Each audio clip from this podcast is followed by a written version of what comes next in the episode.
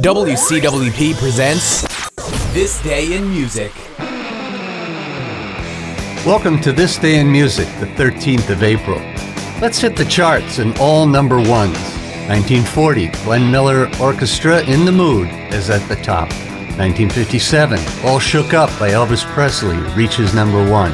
1959, The Fleetwoods Come Softly to Me was right there in the top spot. 1968, Honey by Bobby Goldsboro is numero uno. 1974, the number one Billboard pop hit was Elton John's Bennie and the Jets. That same year, the number one album was Wings, Band on the Run. How about the end of a number one? In 1980, the musical Grease closed on Broadway after over 4,000 performances, a record at the time. And that's it for this day in music.